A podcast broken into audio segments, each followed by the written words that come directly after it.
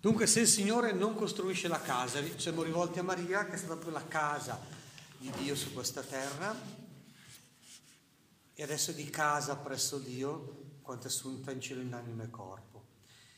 E quindi capisce bene eh, cosa vuol dire casa, amarsi, appartenersi, ospitarsi, accudirsi, come trasfigurare in maniera cristiana tutto. La casa, le cose, il letto, la mensa, l'amore degli sposi, l'amore per i figli, le forme dell'intimità. Quindi così. Bene, la vita spirituale è vita pasquale, fondamentalmente questo. E cioè la novità che Gesù ha fatto dopo dopo la vecchiaia del peccato, dopo questa creazione squalificata dal peccato, ecco Gesù fa un'impresa grandiosa, muore per amore, risorge per amore e riqualifica l'umanità, eh? genera una umanità nuova che si chiama Chiesa. E la Chiesa è destinata a tutti, non è un enclave, un'elite, è il destino di, di ogni uomo, ogni uomo dovrebbe lasciarsi includere nel disegno di Dio. Infatti ecclesia vuol dire, eh, chiesa vuol dire essere chiamati, convocati e tutti gli uomini, tutte le donne sono convocati eh, a questa nuova creazione. Mm? E quindi mi viene proprio di iniziare il punto zero di, eh, ecco, di questo decalogo con, diciamo, con l'esclamazione di San Paolo su, su, questo mistero di Dio che è un mistero nuziale in Efesini 5 e subito dopo immediatamente parla appunto del matrimonio cristiano. Invece questo mistero è grande. E cioè consideriamo proprio che Dio, la Chiesa e la famiglia rispondono alla stessa logica, a un mistero nuziale, i cui tre elementi sono la differenza, l'amore e la vita. La differenza, quindi le persone, l'amore, le persone che si uniscono nell'amore, e l'amore che ha la sua fecondità i figli ed ogni altro tipo di fecondità. Proprio perché andiamo a pescare dal disegno di Dio, il matrimonio e la famiglia non sono un tentativo di amarsi per noi cristiani, ma sono la grazia di potersi amare, la riabilitazione pasquale dell'amore umano. E la spiritualità coniugale e familiare è rimanere consapevolmente dentro questo grande mistero di grazia. Sottolineo quel consapevolmente, rendersi conto di questo. Pensate come l'antifona di tutta l'ottava di Pasqua eh? questo è il giorno che ha fatto il Signore, rallegriamoci ed esultiamo in esso, ecco, rendersi conto che è il giorno che ha fatto il Signore, per dire che non sono i sette giorni della creazione, perché quelli erano stati squalificati. Mm? I sei giorni della creazione. Ecco finivano col sabato, dopo andiamo a riprendere questa cosa qua. Lasciamo risuonare quindi questa gioiosa consapevolezza. Sentite Gaudium Spes, no? quando parla del matrimonio, questo legame sacro, sacramento del matrimonio, non dipende dall'arbitrio dell'uomo, meno male, ecco. E quindi dal nostro tentativo di volerci bene, ma è, tenu- ma è Dio stesso l'autore del matrimonio. Quindi anche quando noi cadiamo, andiamo in crisi, possiamo sempre ripescare, possiamo essere perdonati, eh? rilanciati nel dono. Oppure Deus Caritas Est, la lettera dell'amore di Papa Benedetto, la sua prima enciclica. L'amore tra l'uomo e la donna è esemplare, archetipo. È l'amore per eccellenza, al cui confronto a prima vista tutti gli altri tipi di amore sbiadiscono a prima vista. Eh? Ma perché? Perché c'è proprio la totalità, la totalità di darsi completamente l'uno all'altro, anima e corpo. Dopodiché, per esempio, il martirio è superiore, eh? perché tu gli dai la vita anche a un estraneo, esattamente perché non pensi che sia estraneo. Allora il martirio è superiore, sapete che per i martiri non c'è bisogno dei miracoli per canonizzarli. Però l'archetipo, il modello è quello del darsi la vita completamente, come ha fatto Gesù e come fanno gli sposi. Oppure Giovanni Paolo II, sentite che bel passaggio. Alla luce del Nuovo Testamento è possibile intravedere come il modello originario della famiglia vada ricercato in Dio stesso. Vedi che pesca da lì. Da Dio e dal mistero pasquale di Gesù, dalla Trinità e dalla Pasqua. Nel mistero trinitario della sua vita, il noi divino costituisce il modello eterno del noi umano, di quel noi anzitutto che è formato dall'uomo, dalla donna e dalla loro fecondità. Eh? Infatti Genesi dice che sono stati creati a immagine e somiglianza di Dio. Questo era il punto zero. A questo punto eh, la nostra meditazione verrà scandita da una, una specie di lezione sulla, eh, sul Vangelo pasquale. Ecco, adesso eh, non mi ricordo già più il nome. Vanessa ci legge il Vangelo della Pasqua. Leggilo abbastanza a voce alta, eh, che sto registrando così. Eh.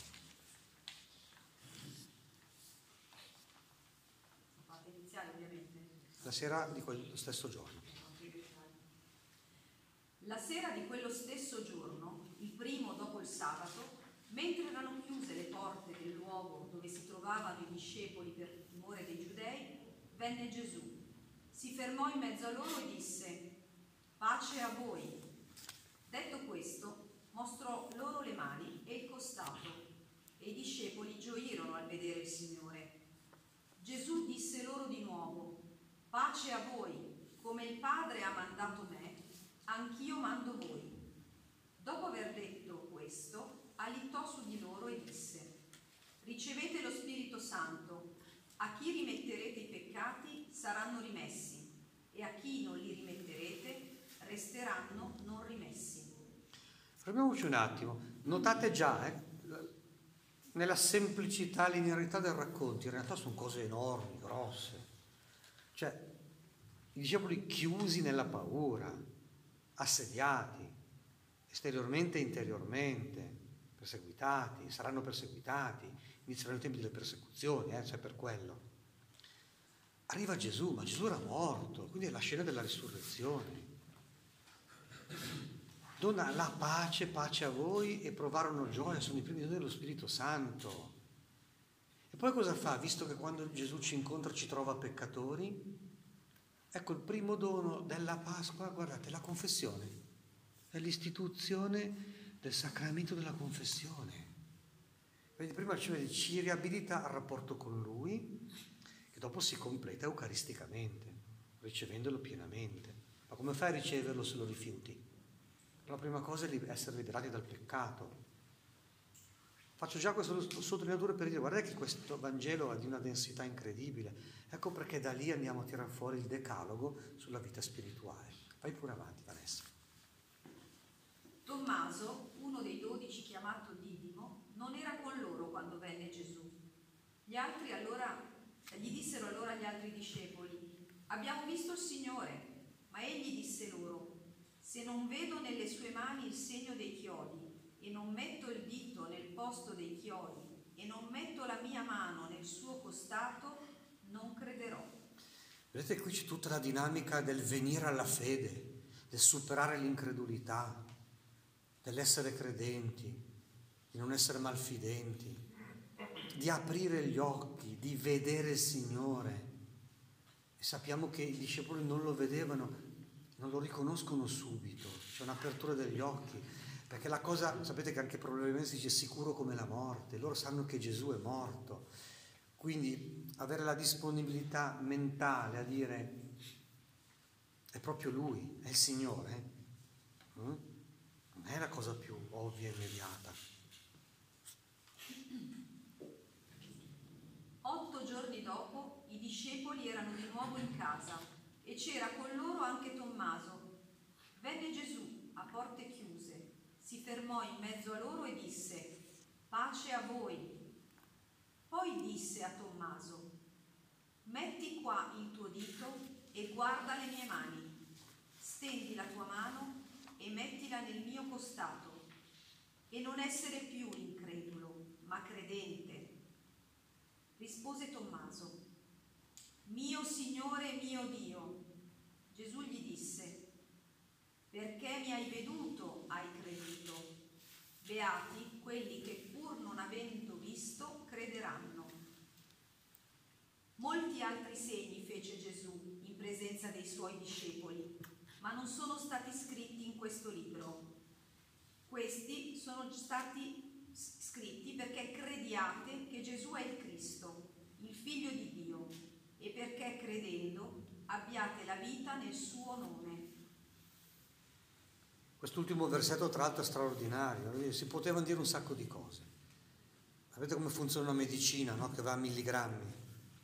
Quindi le parole del Vangelo sono state scritte esattamente perché crediate e abbiate la salvezza.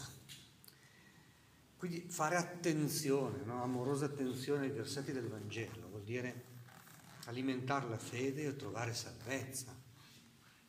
Quei quattro libretti piccolissimi sono una selezione di tutto quello che gli apostoli hanno vissuto, eh, mossa dallo Spirito Santo, destinata a tutti i secoli. Hanno un peso incredibile. E allora ecco il punto numero uno. Lasciamo risuonare il primo giorno dopo il sabato. Sabato era l'ultimo giorno per gli ebrei. Sabato, Shabbat, Shabbatte, cioè il giorno del riposo. E cioè Dio che si compiace della creazione. Solo che questa creazione è squalificata.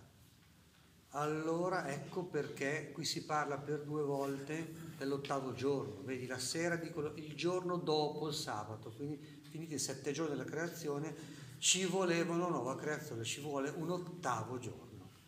Non a caso metà Vangelo, versetto 26, otto giorni dopo. Infatti questo Vangelo è stato letto la Domenica della Misericordia, che è l'ottava, la fine dell'ottava di Pasqua.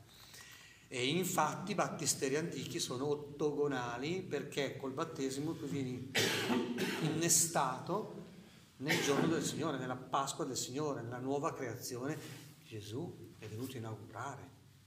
C'è una simbolica cristiana bella, buona, significativa, che fa capire alcune cose. Mm? E allora ecco il primo punto. La vita spirituale, la vita cristiana nasce dalla Pasqua. Prenderne coscienza.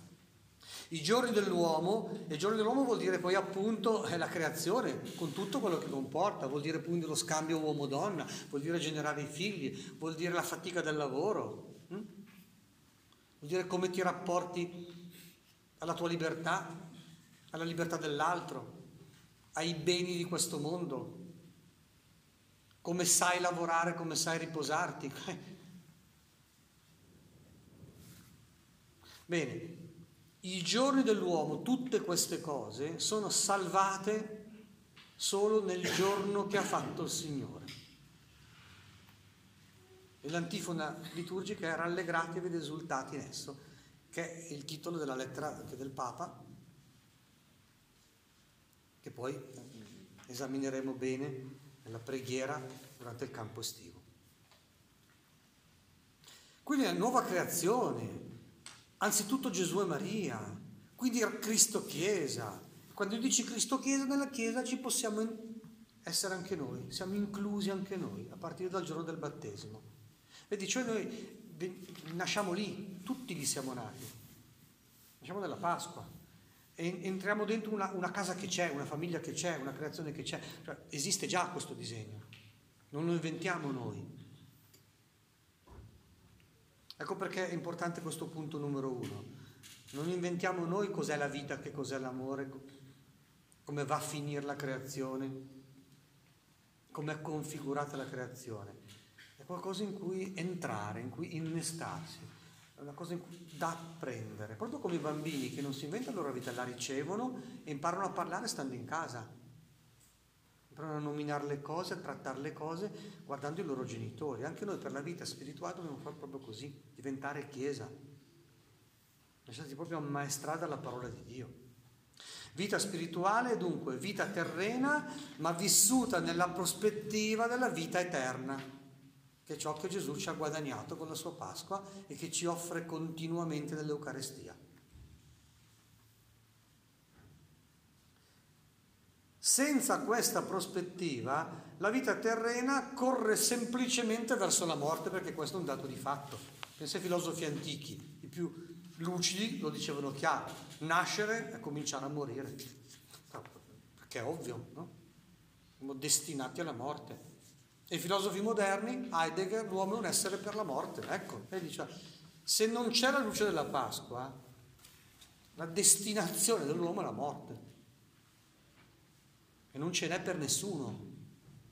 Tanto è vero che credere alla risurrezione è stata la cosa più difficile, non è stata la più facile. Ecco, sottolineiamo questo primo punto. Sapete che quando San Paolo va a parlare ai greci, finché parla anche della croce, del Dio creatore mm, apprezzano, della croce ancora ancora, perché la sofferenza, il male, la morte l'ingiustizia ci sono, cioè fanno parte della nostra esperienza, ma la risurrezione non fa parte della nostra esperienza. Ecco perché è il giorno che ha fatto il Signore, è l'ottavo giorno, è una novità assoluta. Mm?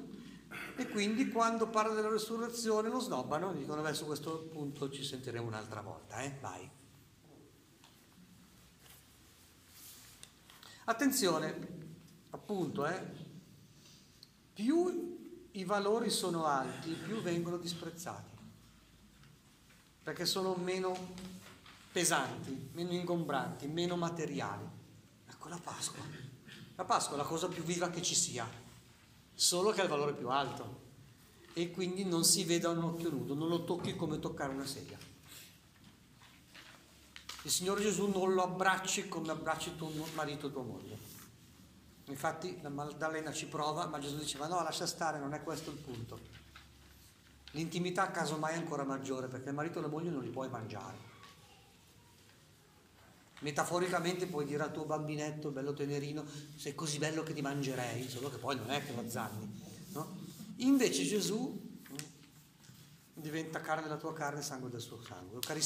l'intimità eucaristica è superiore, però appunto è sottile come una sfoglia di pane. Attenzione, i valori più sono alti, più vengono disprezzati.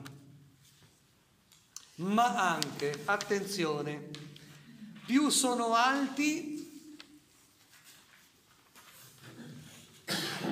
più cercano di sostituirsi a Dio. Allora, se è la Pasqua va bene, no, lì è proprio Dio che si è rivelato. Ma se sono valori importanti, come non so, l'amore, gli uomini parleranno d'amore per conto loro e pensano di aver ragione. Perché? Perché l'amore è bello, perché un po' di esperienza ce l'hai. E quindi tenderanno ad autofondarsi. L'uomo parlerà d'amore senza sapere quello che dice, per conto suo, cioè senza Dio o addirittura per contestare Dio. In fondo il tempo moderno è la stizza atea di dire non c'è bisogno di Gesù per amare, per salvare il mondo, per ottenere la giustizia. Dopodiché, guardate cosa vuol dire ottenere la giustizia? Non so, la giustizia sociale senza Dio. Marxismo. 6 milioni di morti. Dalla parte nera 6 milioni di morti, uguale. Cioè mettere a posto il mondo, purificare il mondo dalle ingiustizie, mettere ordine alle cose, ecco in prospettiva più di destra, mettere ordine alle cose senza Dio, vuol dire che poi quello che è disordinato lo devi ammazzare, perché se no dovresti avere pazienza, dovresti farti carico del suo disordine. Ma questo l'ha fatto solo il Signore portando in croce i nostri peccati. Quindi attenzione, eh? Quelle due notarelle lì non mi dilungo, però pesatele quando le riprenderete nella vostra meditazione personale. Cioè, quindi per noi, no? per nostri... se si disprezza la famiglia voluta da Dio, si cercherà di fondarla laicamente, dopodiché vedi che va in caduta libera. Cioè che l'amore e la vita saltano. che le politiche andranno verso il politicamente corretto, il... invece l'amore non è politicamente corretto, eh? perché donare la vita è coinvolgersi completamente anima e corpo. E tutto va anche verso la morte, non, non incoraggia la vita, il problema della società occidentale è della denatalità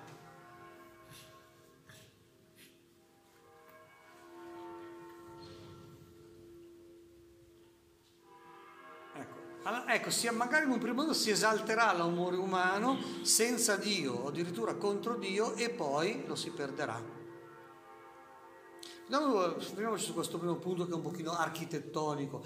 Eh, io ci tengo sempre a farvi vedere l'aspetto culturale perché siete adulti, perché dovete un po' impegnarvi in società, in economia, in politica, rendersi conto di quello che succede. Quindi senza Dio, eh, per esempio, il matrimonio risulta un'impresa impossibile. Ecco perché la società laica ritiene esagerata so, l'idea di indissolubilità e di fedeltà. Ecco perché in America eh, noleggiano le fedi perché dico tanto a tempo determinato. Per Freud, eh, sentite Recalcati, che è abbastanza vicino anche a lei, però non è ancora arrivato ad essere credente, eh, lui ritiene che ci possa essere un amore fedele, però intanto da bravo, eh, uno dei top di gamma della psicologia no, italiana, eh, fa, un, fa un resoconto, dice guarda, per Freud amore e desiderio sono destinati a vivere separati. Perché amore dice legame, invece desiderio dice istante. Eh? Il momento dell'incantamento. Perché l'esistenza dell'uno escluderebbe necessariamente quella dell'altro. La fedeltà è noiosa, invece l'erotismo dovrebbe essere giocoso. Così, nella vita contemporanea, il desiderio erotico appare rigidamente alternativo al legame familiare. È un grande pensatore. Però pensate, a un altro che invece è cristiano, Paul Ricoeur. E Paul Ricoeur in un suo scritto degli anni 60 dice, hanno provato a decostruire il matrimonio in tanti modi, ma il matrimonio è comunque l'idea migliore, perché il matrimonio tiene insieme, riconcilia l'istante e la durata, l'istante erotico e la durata della fedeltà.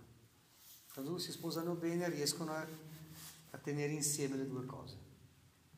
Fare in modo che la fedeltà non sia noiosa e che l'istante erotico non sia arbitrario, improvvisato, finché dura. Cioè il matrimonio è l'idea migliore. Per Freud quindi il dono d'amore in fondo non esiste. L'amore ha due tratti, eh, tecnicamente la ripetizione edipica o l'infatuazione narcisistica, cioè o ricerca continuamente l'oggetto amato e quindi mm, la ripetizione tipica, la dipendenza dall'altro, oppure ricerca continuamente se stesso. Amo te perché mi fai bene, amo te per me, ancora narcisista, ancora infantile. A complicare le cose eh, approfondisce Lacan, c'è il fatto che l'uomo e la donna sono due universi sconosciuti, nei quali non si parla la stessa lingua. Perché già come persone siamo diversi, temperamenti diversi, storie diverse, educazione diversa, famiglie diverse. Aggiungi la differenza sessuale e quindi, diciamo, è un'impresa impossibile. E quindi nessuna complementarità, nessuna concordia, nessuna armonia tipicamente, uomo e la donna. Uno vuole godere del corpo, l'uomo, l'altro godere della parola, la donna. Uno vuole il dettaglio del corpo, l'altro la lettera d'amore. Uno le vorrebbe tutte, l'uomo è tendenzialmente poligamo, l'altra vorrebbe essere l'unica. La donna è monogamica, è proprio psichicamente. Non vuole entrare in condivisione, vuole essere l'unica. Vedi l'uomo tendenzialmente infedele e la donna tendenzialmente gelosa. Allora dice, così come stanno le cose nella media, non ce n'è per il matrimonio. Poi nei suoi ultimi scritti la Calcati invece fa vedere che non è impossibile, no? un legame fedele, custodire, coltivare il legame, essere legame. Invece sentite che bello, eh, Aristide fu magari un bravo teologo morale, che insegna a Milano, eh? L'attuale crisi dei matrimoni sacramentali non ha nella loro instabilità, certo maggiore del passato, dove però la stabilità era pagata a prezzo della dignità della donna il criterio del giudizio. Quindi non guardiamo tanto che è stabile o instabile, perché qui ogni epoca ha le sue variazioni. Ma adesso la cosa che ci interessa su questo primo punto. Eh? Il criterio di giudizio cristiano non dipende dal solo fatto che due coniugi permangano insieme, perché due possono permanere insieme per interesse, per convenienza economica, per convenienza emotiva, perché la loro legame in realtà è una connivenza, non è una vera amicizia. Quindi ci sono tanti, uno può rimanere, mm, dice non è importante rimanere materialmente insieme. Molti stanno insieme per i figli, se no si sarebbero già separati. Quindi ci sono tanti motivi. Alcuni sì, stanno insieme per amore vero, stanno proprio bene insieme. Oppure stanno bene insieme perché c'è un incastro di due temperamenti felici che funzionano. Eh? Oppure a uno va bene abbastanza dipendere, non maturerà, però all'altro gli piace comandare, per cui i due si incastrano benino. Non maturano, però intanto non si separano.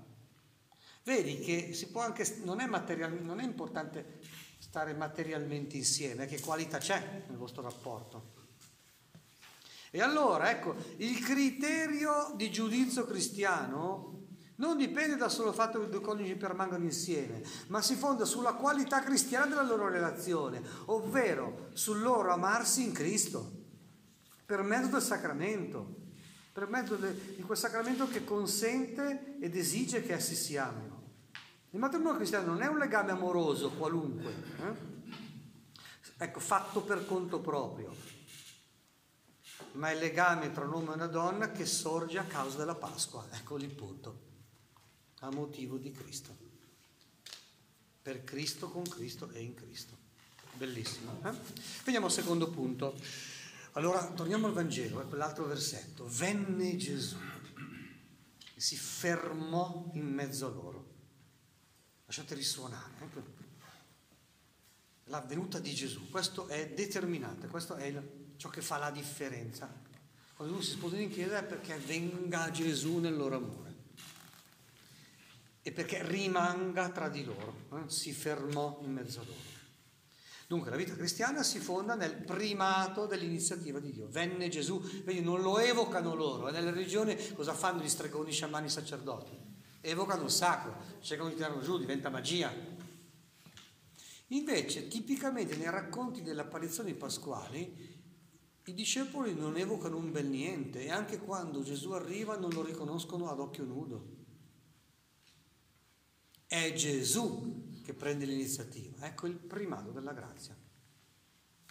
Qui, ecco, cosa vuol dire primato della grazia? Vuol dire che Dio non può essere messo in fila con gli altri beni di questo mondo. Dio o è tutto o non è niente. Perché molta gente non va messo? Dice, ah, devo lavorare, ah, sono stanco. Ah, cioè, mettono caso, la messa in fila con le altre cose. Ecco, non si può ragionare così. La nostra vita è istituita dall'incontro con Gesù. Avere Gesù in mezzo. Non si può vivere come se Dio non ci fosse, perché Dio è determinante, eh? rinnova, qualifica il nostro amore. E se Dio sparisce comunque, sparisce anche l'uomo. Togli il sacramento del matrimonio, per un po' di tempo rimane il matrimonio, dopodiché marcia ridotta la convivenza e poi neanche quella, perché è comunque un impegno che costa. Per integrare che l'amore dovrebbe essere bello ma è anche sacrificio, non piace all'uomo d'oggi.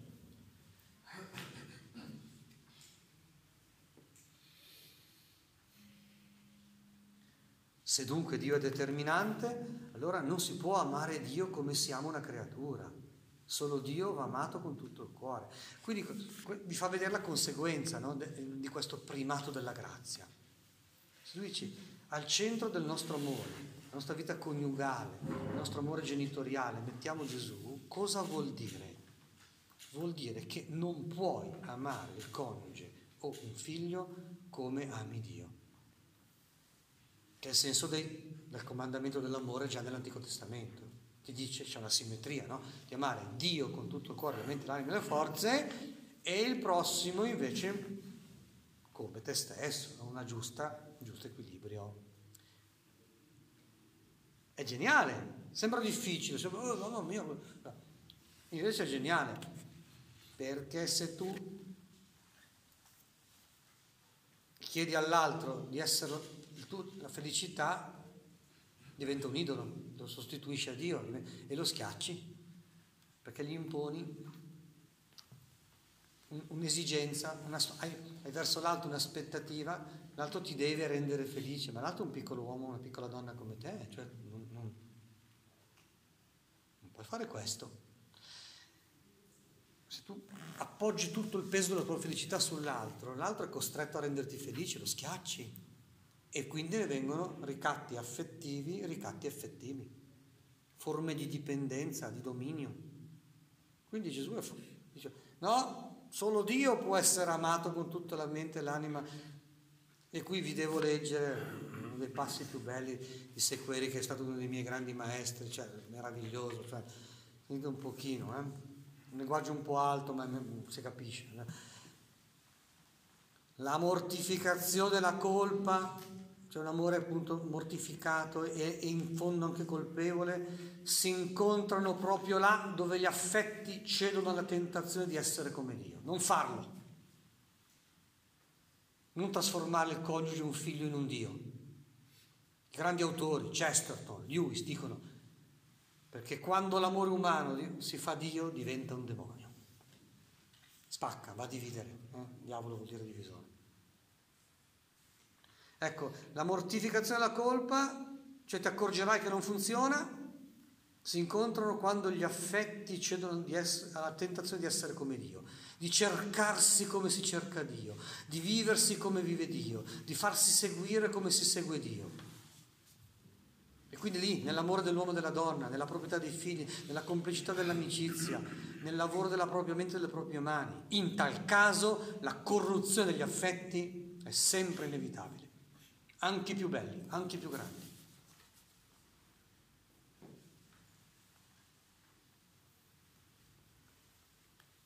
Guarda il meccanismo dei film d'azione americani, no? Per legittimare la violenza e quindi la morbosità della violenza, come gli antichi romani così, rappresentano all'inizio del film l'idea che mi hanno ammazzato la moglie e il figlio bruciato la casa. E questo appunto è Terminator, Terminator, Vindicator, e tutto, tutto così. Cioè, esatto, perché questo non lo puoi fare.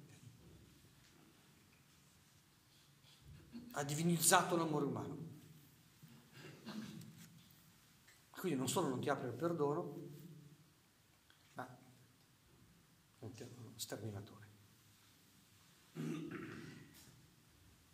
Non puoi trattare una creatura come si tratta il creatore, non farlo. È il primato della grazia.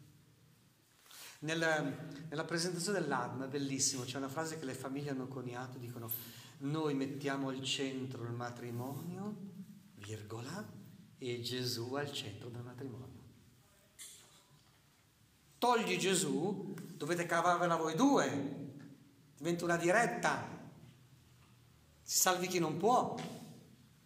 Rispuntano appunto la pretesa di che l'altro mi faccia felice, che l'altro sia la felicità, no? Ci si sposa per farsi santi insieme. Quando due si sposano è come se dicessero che bello averti incontrato, incontrata, sei la mia migliore occasione per farmi santo.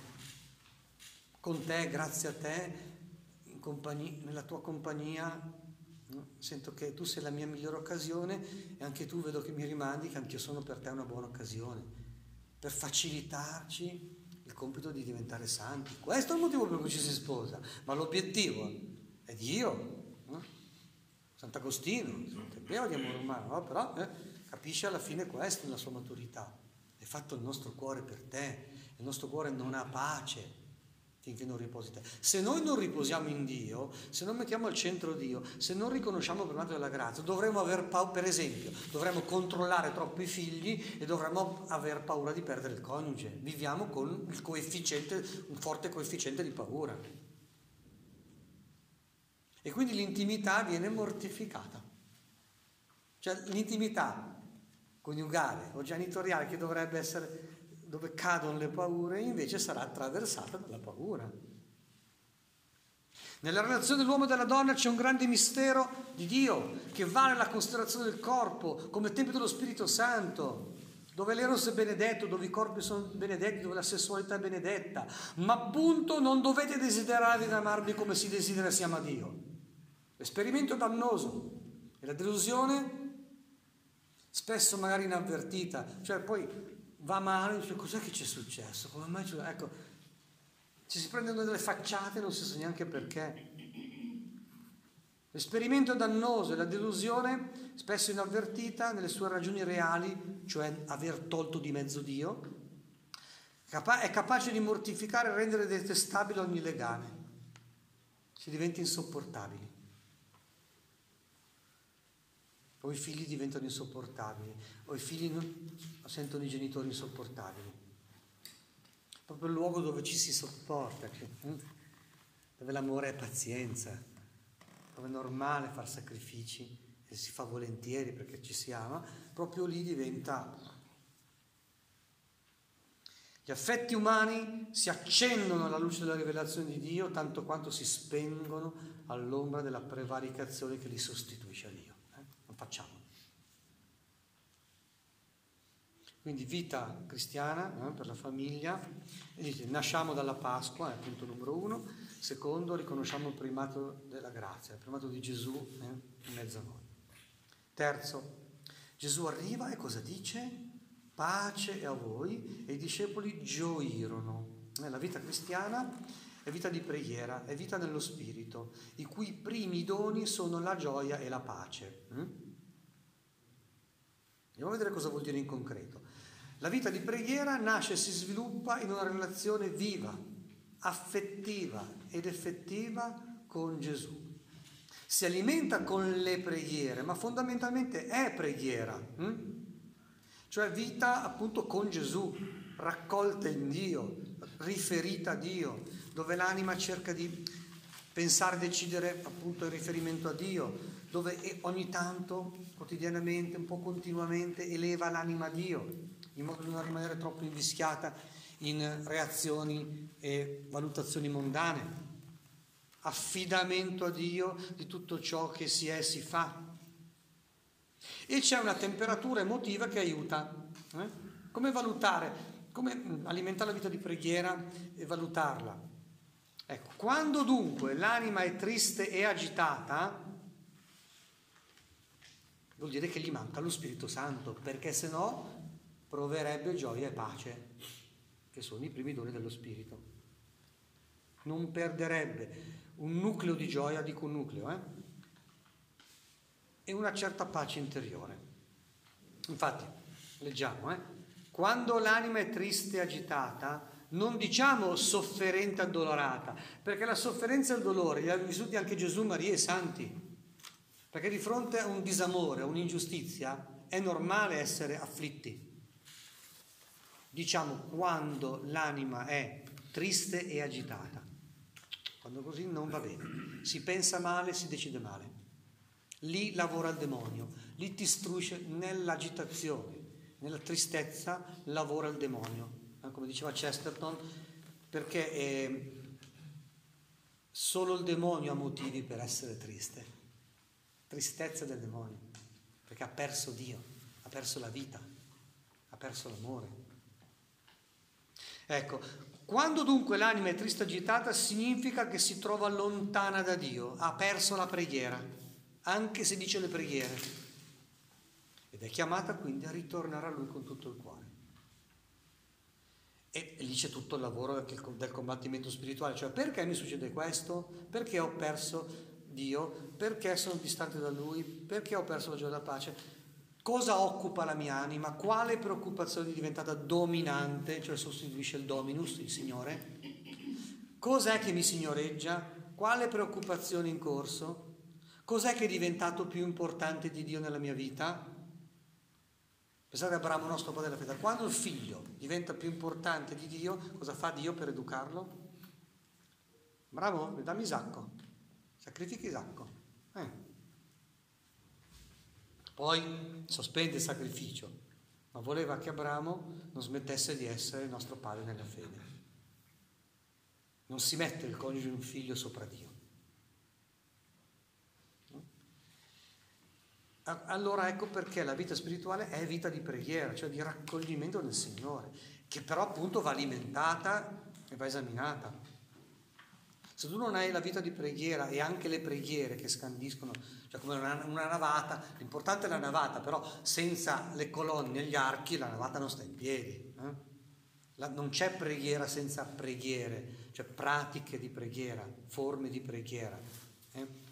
Perché lì tu vai a, a mettere un pezzo di legna sul fuoco dell'amore di Dio, vai a rinsaldare il rapporto con Dio, vai a esaminare alla luce di Dio la tua anima, alla sua luce poi vediamo la luce, vediamo quello che ci succede, valutiamo un pensiero, prepariamo una decisione. Ecco, se non c'è, non c'è preghiera, facilmente l'anima verrà sequestrata da occupazioni no? o preoccupazioni o tutte e due. Ecco, quindi quello era il terzo punto.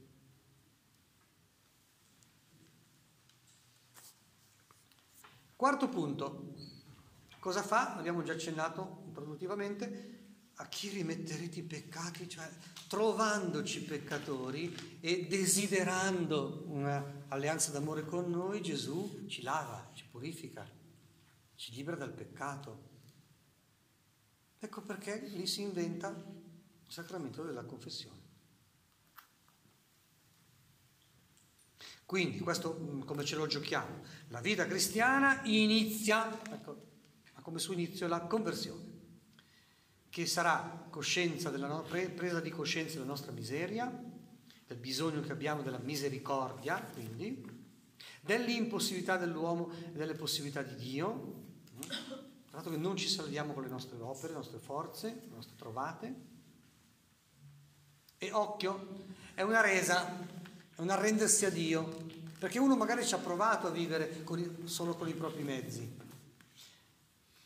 mi sembrava poco verificabile che se ti affidi a Dio le cose funzionano. E quindi uno si è agitato nel brigare a destra e a sinistra. Invece la conversione è quando tu ti arrendi a Dio, gli offri la tua piccolezza e lasci che Lui operi in te.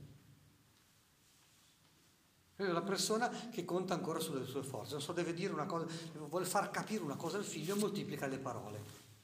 Invece l'uomo spirituale diminuisce le parole mm, perché sa che se tu dici una parola vera, lo Spirito Santo ci mette la faccia. Se tu dici una parola di verità e uno sguardo giusto, consapevole con cui avvolgi tuo figlio, poi ci pensa la libertà di Dio, lo Spirito Santo, e ci pensa la libertà di tuo figlio, l'anima di tuo figlio. Vedi? Ma perché? Perché hai rinunciato a riempirlo di parole, quindi a esasperarlo.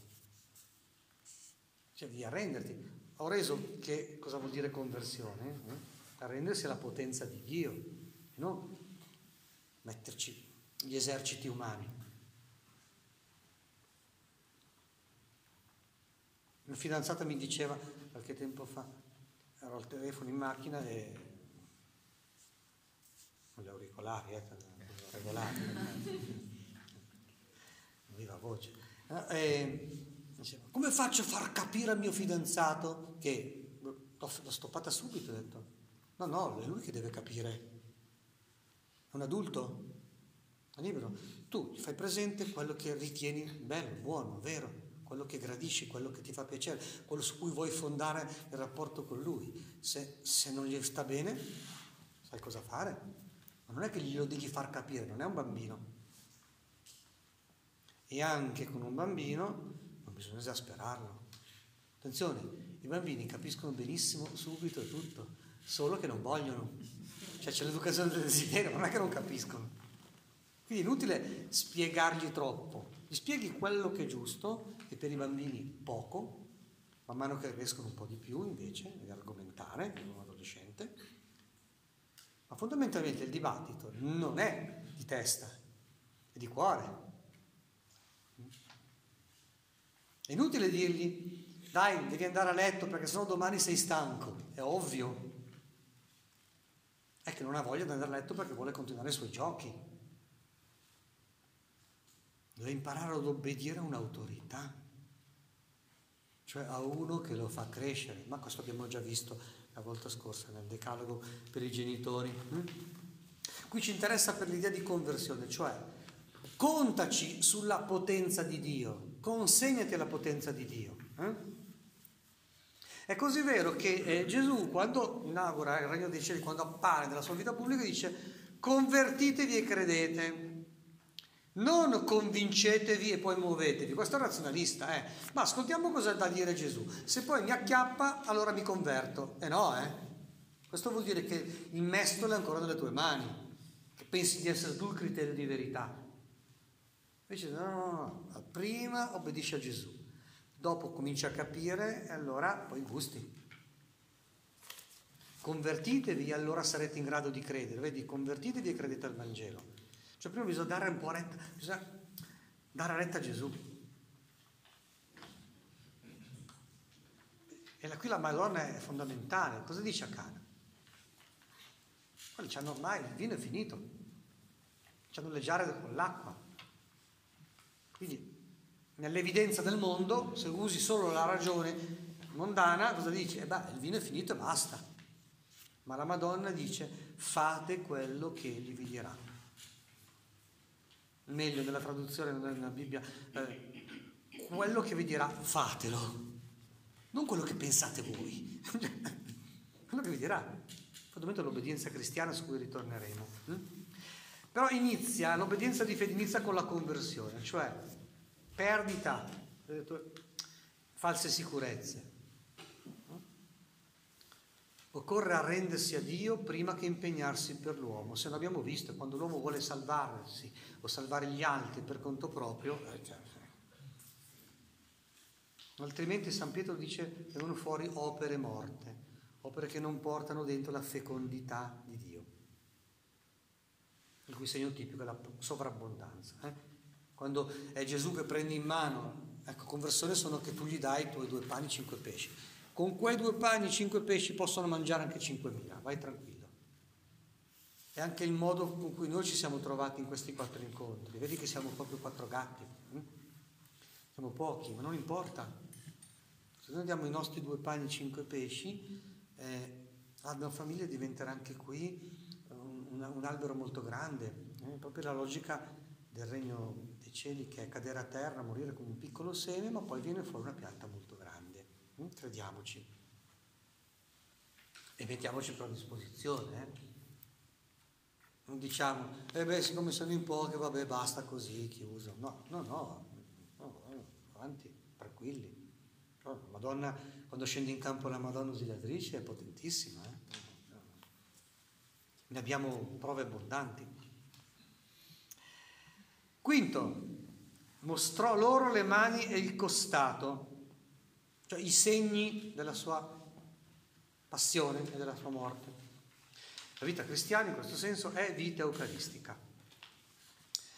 E cioè la verità non è solo intellettuale e personale, ma personale, non è solo sapere, ma è gustare, non è solo comprensione intellettuale, ma assimilazione vitale, capisci? Gesù vuole farsi mangiare perché quel livello d'amore noi ce lo sogniamo. Allora lui ce lo offre addirittura in cibo.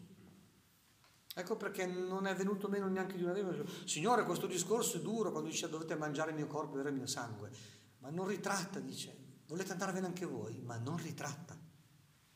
Perché dice, non posso essere solo un modello ideale, se no non riuscirete neanche a imitare. Gesù è inimitabile. Ecco perché l'unica è mangiarlo. Ecco perché l'Eucarestia è culmine e fondo di tutta la vita cristiana. Senza l'Eucarestia non ce n'è. Non possiamo pensare di avere Gesù solo come modello d'amore. Eh? Gesù è l'amore in persona, l'amore da mangiare. Anche perché appunto Ostia, cosa vuol dire ostia? Ostia vuol dire vittima. Eh. C'è un'omelia che ho fatto qualche tempo fa, andate a vedere sul mio canale.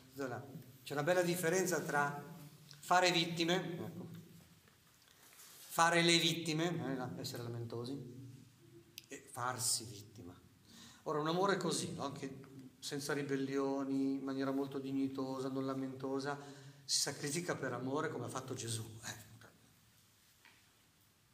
Se non lo mangiamo non ci riusciamo. E anche mangiandolo facciamo fatica. Perché? Perché bisogna vedere come facciamo la comunione. Ecco, continuiamo a leggere, vedi, l'amore di Dio non va solo incontrato, vuole essere proprio mangiato, in modo che noi assimiliamo Lui e Lui ci assimila a sé. E questa è la differenza del cibo eucaristico, no? Che quando noi mangiamo il pollo con le patatine, diventano, nostro, diventano noi. Quando noi mangiamo Gesù, Gesù ci trasforma in Lui. Eh? Noi diventiamo come Lui. Per tutto questo, molto seriamente, dicevano i primi cristiani, senza la domenica non possiamo vivere. Pensate che espressione Importante, eh? pensavano così i cristiani. Sine dominica non possono.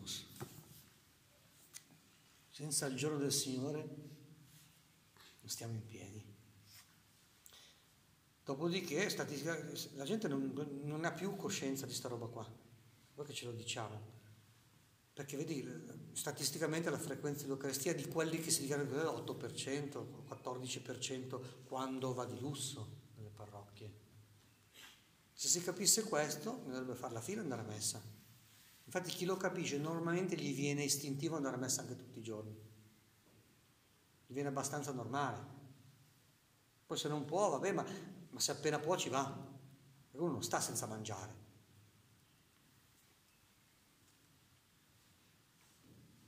Quindi la vita cristiana è vita eucaristica perché c'è proprio anche da raggiungere quel livello d'amore che approfondiremo poi adesso maggiormente in altri punti. Ma intanto, vedi, il quarto punto era inizia con la conversione. Quinto punto, si alimenta nell'Eucarestia. Adesso andiamo a vedere. Eh, e poi, siccome l'amore è sempre donarsi parole, donarsi corpo, ci va, l'Eucaristia è il dono del corpo, ma Gesù ci ama anche con la sua parola. Quindi il sesto punto è Notate che il Vangelo diceva, questi sono stati scritti, ci sono degli scritti. Gesù si è offerto col Vangelo e con l'Eucaristia. Infatti nella messa tu hai la prima parte, la liturgia della parola, la seconda parte, la liturgia eucaristica. Allora andiamo a vedere. La vita cristiana, oltre ad essere vita eucaristica, è ascolto della parola. La parola poi è luce, guida, giudizio e salvezza, ferita e medicina, no? sapete la, la parola di Dio, una spada a due tagli che ferisce e risana. Perché l'anima è malata e quindi bisogna fare l'operazione chirurgica. Chi la fa? Lo fa misteriosamente Gesù con la sua stessa presenza, ecco l'Eucaristia. Ma poi lo fa anche con la, proprio con la sua parola. Attenzione, il legame di corpo e parola è il modo normale di amarsi ed è importante. Il libro è scritto così. Un corpo senza parola è muto. Infatti il matrimonio è stabilito perché sia pienamente valido da cosa? Dalla parola del consenso, dal sì no? liturgico e dalla consumazione fisica. Vedi? Parola e corpo. Prova a staccare uno dall'altro, fai la verifica un atto sessuale senza nessuna promessa.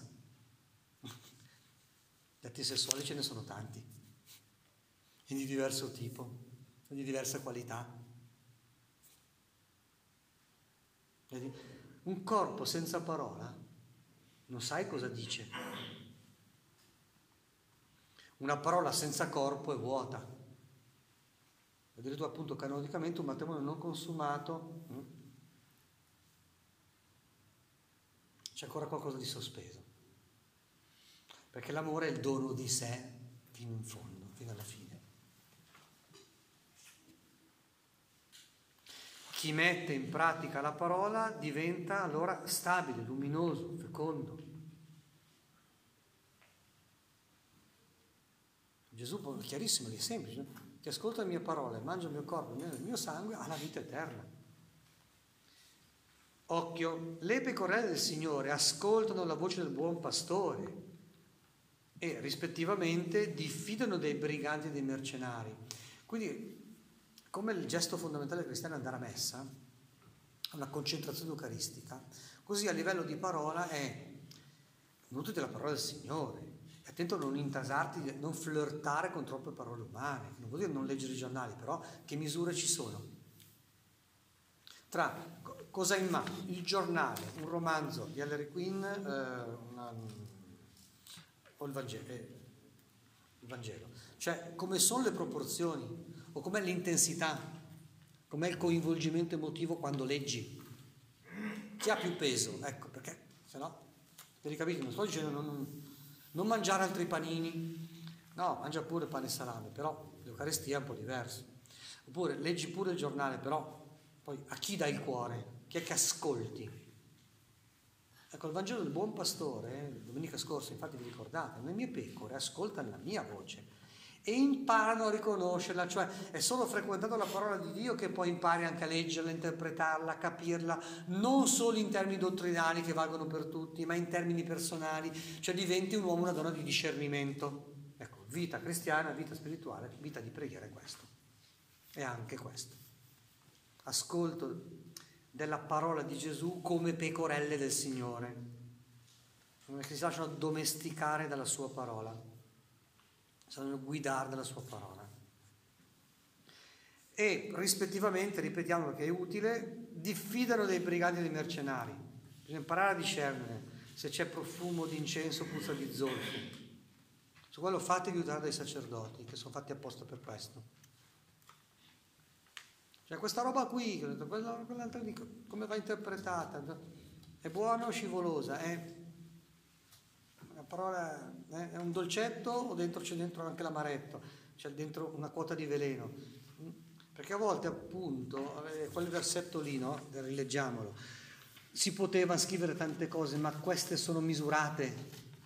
Sapete che la medicina è fatta così, lo faccio sempre questo esempio perché mi colpisce molto va a milligrammi, se ne metti di meno è come bere l'acqua, non fa niente, se ne metti di più può diventare un veleno. Attenzione, eh, tenete conto che il demonio e tutte le sue filiali parlano d'amore, non è che ti mettono sul piatto d'argento il male, lo rivestono di bene.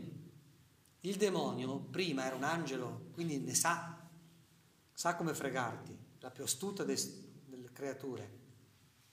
Dice così il primo versetto di Genesi 3, quando introduce la figura del maligno. Eh? Si traveste da bene, sapete com'è uno dei nomi del demonio? Lucifero, vuol dire? Portatore di luce, ma è una falsa luce, è una eresia, cioè una verità dimezzata. Vi ricordate prima? Attenzione, quanto più una, un'idea è vicina alla verità, più sembra vera. Perché il numero del demonio è 666? Perché è il numero più prossimo al 777, cioè la Trinità è il numero perfetto, 7. E quindi uno dice, ma no, guarda, è proprio bello, 666. È come uno che ha il photo finish, sì, però non taglia il traguardo. Cioè la menzogna non si presenta come menzogna, si presenta come idea gentile e umanistica. Se leggete tutti quelli che hanno scritto sull'anticristo, te lo spiegano, da Soloviev, Biffi, Avanti, Benson, tutto. Il demonio si presenta intellettuale, raffinato, gentile, umanista e parla d'amore soprattutto. Non troverai mai la parola Gesù però, perché perché invece appunto nel Nuovo Testamento dice che non pensare di sapere cos'è l'amore, Gesù è l'amore, non l'amore è Gesù, è Gesù è l'amore. Attenzione, questa cosa è delicatissima. Quindi bisogna ascoltare la parola di Dio sulle ginocchia della Chiesa e come l'ha ascoltata Maria, eh? in grembo a Maria figli, come figli anche di Maria. Qui l'aiuto di Maria, ancella della parola, perfetta credente, colei che ha concepito priusmente qua in ventre, diceva Agostino, per l'ascolto della parola è essenziale. Non facciamo meno di Maria. Né per fare la comunione, perché la, la donna è la donna eucaristica per eccellenza, né per l'ascolto della parola perché è l'ancella della parola. Quindi quei due punti lì, 5 6, la vita cristiana, vita eucaristica e ascolto della parola è troppo fondamentale. A seguire, gli ultimi punti, eccoli qua. Metti qua il tuo dito e guarda le mie mani. Cioè qui adesso Gesù concentra sui segni della croce. Cioè lui vuole farsi riconoscere come risorto. Hm? Tommaso dubita, cosa fa per farsi riconoscere risorto? Accentua i segni della morte. Perché sapete che la Pasqua è degno di risurrezione e chi è amato ha vissuto ed è morto così, come Gesù.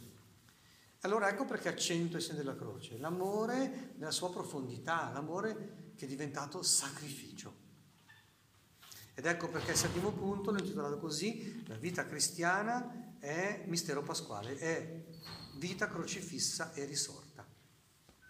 Quindi metterlo in conto perché il bambino piccolo o il rimbambito, cioè l'adulto infantile, hm, rimbambito, invece vogliono godere senza soffrire. Cioè non capiscono che invece la vita è un mix di gioia e dolore. Vi ricordo il Papa quando parla del matrimonio? Oh, quante coppie fiorirebbero meglio eh, se capissero che la vita è un mix continuo di gioia, di dolore, di sacro, di sacrificio, eccetera, eccetera. Se non lo metti in conto ci rimani male, ti becchi delle facciate. L'innamoramento è un po' idealizzante, ci capiamo miracolosamente. No, guarda che arrivano i tempi in cui non vi capirete, aspetta un attimo, se no ti becchi una facciata. Col bel buffino, guarda che tenerino, tenerino, poi fa un sacco di capricci. Devi saperlo che sacro è sacrificio. Infatti Gesù ci ha guadagnato il sacro, eh, l'esperienza di Dio, con il sacrificio del suo corpo, della sua anima, con la sua croce. La vita cristiana è vita crocevista risorta. Nasce dalla croce gloriosa, dalla gloria della croce. Non separare due parole del mistero pasquale, morte e risurrezione, gioia e sacrificio, inseparabilmente. Pensate che la sapienza comune, le cose belle costano un grande obiettivo, la cima di una montagna chiede ore di cammino, cioè anche la sapienza mondana ci arriva un pochino, un pochino, però poi non ci piace. E allora, ecco è troppo importante anche questo. È così perché l'amore richiede e promuove la libertà, cioè poi sempre vincolo e svincolo, morire e far nascere, essere esposti, essere deposti farsi avanti e farsi indietro, rendere affidabili ma poi dare fiducia. È sempre dare la vita, che è una parola ambivalente, vuol dire generare ma anche morire. È sempre quindi messo alla prova. Ecco, i cammini di maturazione umana sono, dipendono proprio da queste polarità.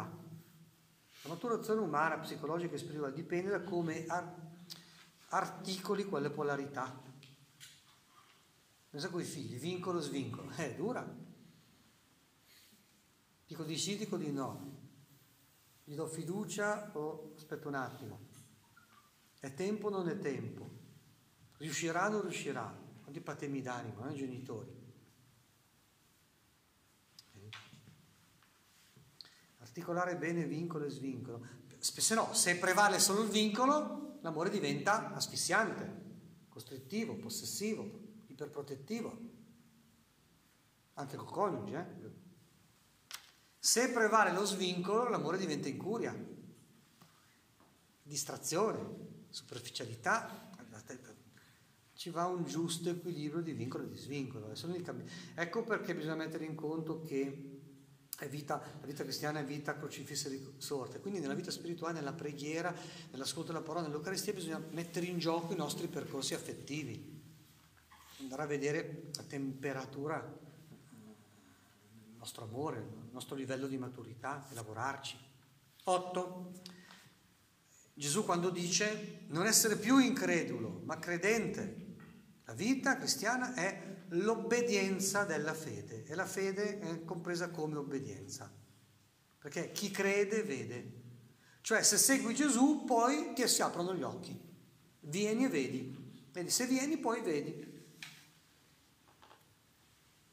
Invece il razionalista vuole verificare lui. Dice no, tu segui Gesù, poi esattamente come un bambino. Perché impara a parlare? Perché ascolta i genitori. Come fa a imparare a strada? Gli spieghi tu la strada, poi lei impara anche lui. Affidarsi a un altro è il modo giusto per diventare liberi. L'obbedienza è l'intima forma della libertà. Quando obbedisci tu vuol dire che ricevi il patrimonio di un altro, quindi dopo è tuo. Vedi, l'obbedienza produce libertà, ma il dogma moderno è quello che ha separato obbedienza e libertà. L'idea moderna è di dire l'obbedienza è il contrario della libertà. È una menzogna, ma intanto è passata questa roba. Pregare e quindi la vita cristiana è fidarsi, affidarsi, confidare in Gesù. Attenzione perché qui non è facile perché eh, alcune cose veramente ci occupano e ci preoccupano e sono ingombranti e ce le hai tra le mani e ti sono anche affidate. E allora riuscire a dire no, me ne occupo, nella giusta misura anche me ne preoccupo, mi impegno con tutte le mie forze, però il bello del cristiano è quello che il baricentro è su Gesù, è sulla provvidenza. Parlavo con i fidanzati, con i giovani sposi, no? ha finito un, quel bellissimo corso Primi Passi in Famiglia, dicevo, eh, tema, apertura della vita. Ok la previdenza, ma per un cristiano pesa di più la provvidenza. Se Dio ti chiede un compito in più, ti darà anche le forze per realizzarlo. Ecco, lì, come sono gli equilibri? Ecco perché la vita cristiana è l'obbedienza della fede, è fidarsi, affidarsi e confidare. Questo ti tiene nella gioia. Senza obbedienza, infatti, ci si inchioderà sulle proprie misure, sulle proprie aspirazioni, sulle proprie paure. Non ci potrà essere grande fecondità. Invece quando uno si consegna a Gesù, Gesù poi da quei due pani e quei cinque pesci può tirare fuori pranzo per 5.000 e ne avanzano anche. Se no rimani vittima dei tuoi desideri, non sono belli come quelli di Dio, o delle tue paure, che diventano facilmente preda del demonio. Eh? E normalmente non apprendosi la novità di Dio si ricade anche al di sotto di se stessi. Da qui anche tante forme no? depressive, patologiche, così, no? che uno, avendo rinunciato a donarsi dopo va al di sotto anche di se stesso. 9. Mio Signore e mio Dio. Ecco, poi Tommaso si converte, ascolta veramente Gesù e fa suo atto di fede. Questo per dire che la vita cristiana, la preghiera cristiana è soprattutto adorazione, lode, benedizione, rendimento di grazie. E quindi l'idea è, benvenuto, prendi proprio eh, la chicca finale. Eh. No, poi parlo. Sì, poi tu li fai vedere. Eh, sì, ho sì, l'esperienza di oggi a proposito di come lavora eh. Mm. La preghiera cristiana ha tante sfumature, però non perdetevi mai, eh, mettete sempre al primo posto, anzi, la preghiera di adorazione, di lode, di benedizione e rendimento di grazie. Come dire, ci sono tanti problemi nella vita, però tu, Signore, sei grande grandi sono le tue opere.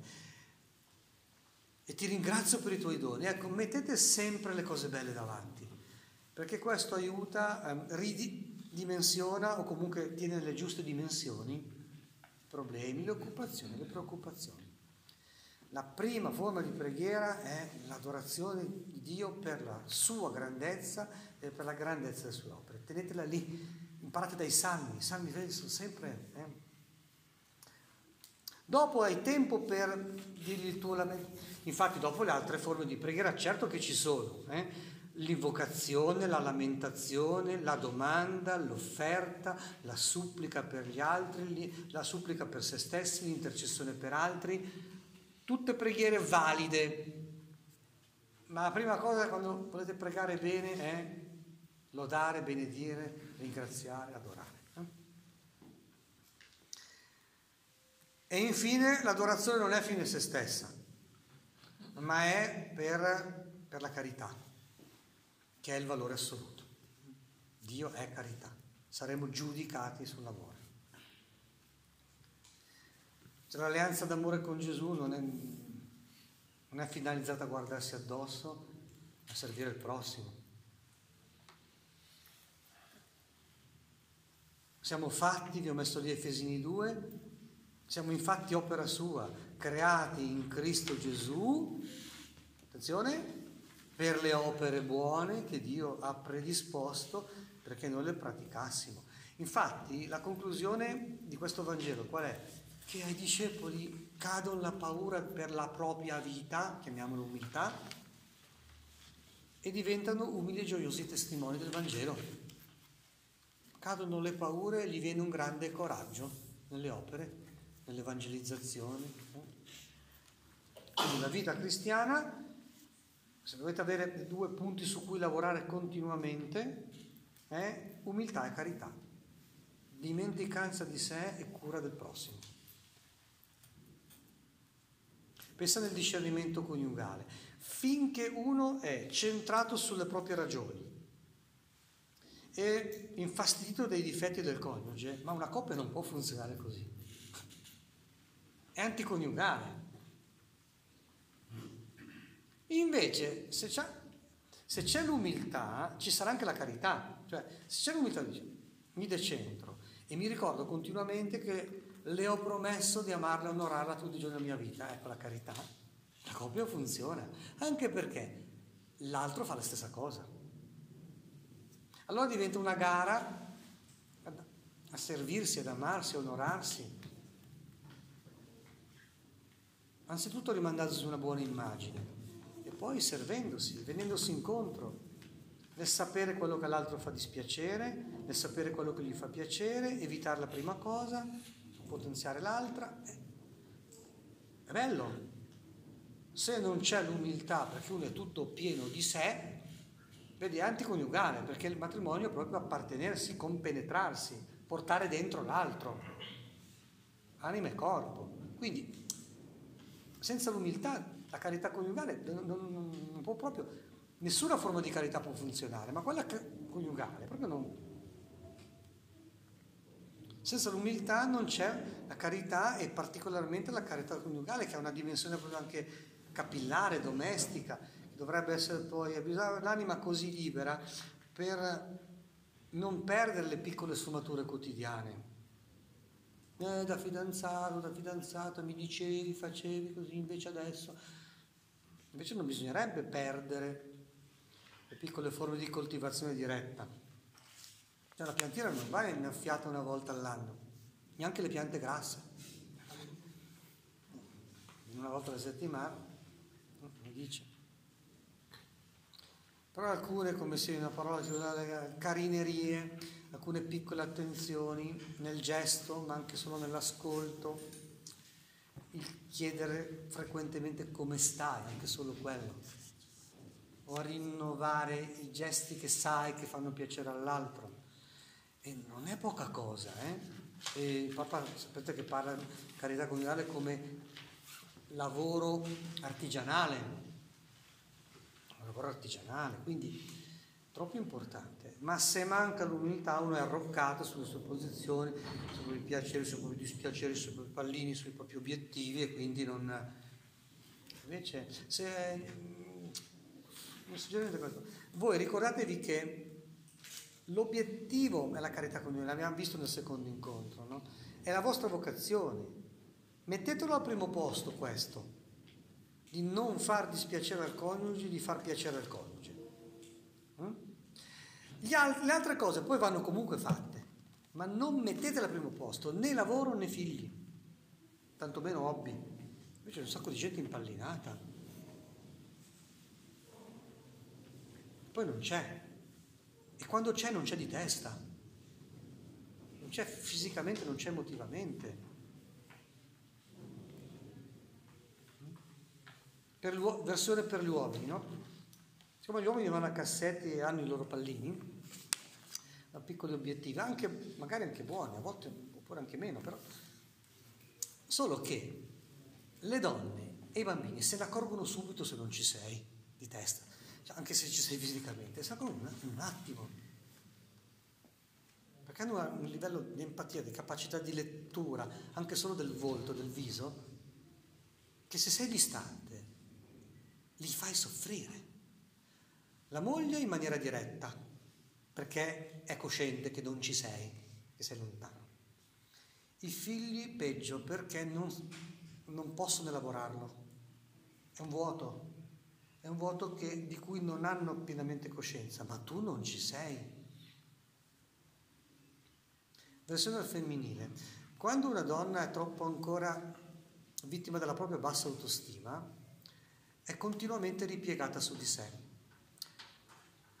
Anche quella è mancanza di umiltà. Hm? Per la maschile un pochino più, la mancanza di umiltà prende forma dell'orgoglio, della superbia, dell'attaccamento ai propri pallini. Invece della donna è ripiegamento su di sé. Ma siccome la donna è per definizione centro di accoglienza, in entrata e in uscita,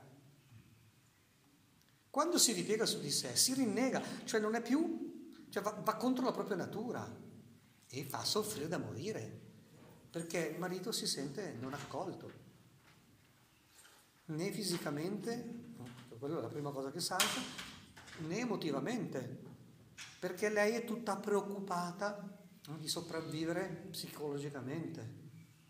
Bisogna fare un gran lavoro su questo, un attimino nei dettagli per... Eh. Bene, abbiamo finito. Eh, vi do tre, alcuni spunti, no? eh, un primo lavoro che potete fare, non per forza oggi, abbiamo inaugurato i lavori. Mi verifico alla luce della Pasqua. Dio è determinante o superfluo? Centrale o periferico? A che punto sono nel comprendere che la vita e l'amore sono sempre gioia e sacrificio? Ecco il mistero pasquale. Come chiedo e custodisco la gioia che è il primo dono pasquale? Quanto zelo e pazienza vivo nei sacrifici in modo che non mi tolgano la gioia. Un altro spunto è, mi verifico sulla preghiera personale, coniugale e familiare. Preghiera quotidiana, settimanale, mensile, ecco come mi sono organizzato.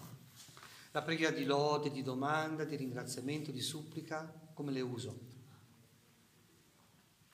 La terza è, mi verifico su due colonne, l'Eucaristia e Maria grazia e l'accoglienza della grazia. Le mie confessioni, il frutto di queste confessioni, come raccomandava Don Bosco. L'ascolto della parola e l'obbedienza alla parola, come va? E poi invece come genitori, eh? tema della vita spirituale, però come genitori, sull'educazione della fede dei figli. Come riusciamo ad affrontare i virus, ne ho messi alcuni, dell'amore ridotto a sentimento, eh? la riduzione sentimentale dell'amore? la riduzione della libertà a scelta, la riduzione della religione a opzione soggettiva. Perché non è, mica così. L'amore è sentimento, ma è anche alleanza. La libertà è scelta, ma è soprattutto decisione di sé. E poi diventi quello che hai fatto. Hm? La religione non è opzione soggettiva, è legame stabilito e coltivato nell'incontro con Cristo e con la Chiesa ma sono i tre virus di oggi. Una dissolvenza incrociata no, di amore, libertà e religione, che diventa tutto soggettivo e intimistico. Quali difficoltà e possibilità nell'aiutarli a vivere l'amore con le duali della ragione e della religione, del buon senso e del senso di Dio, come abbiamo visto nel primo incontro sulle due colonne di Gesù Eucaristia e Maria Auxiliatrice. Bene.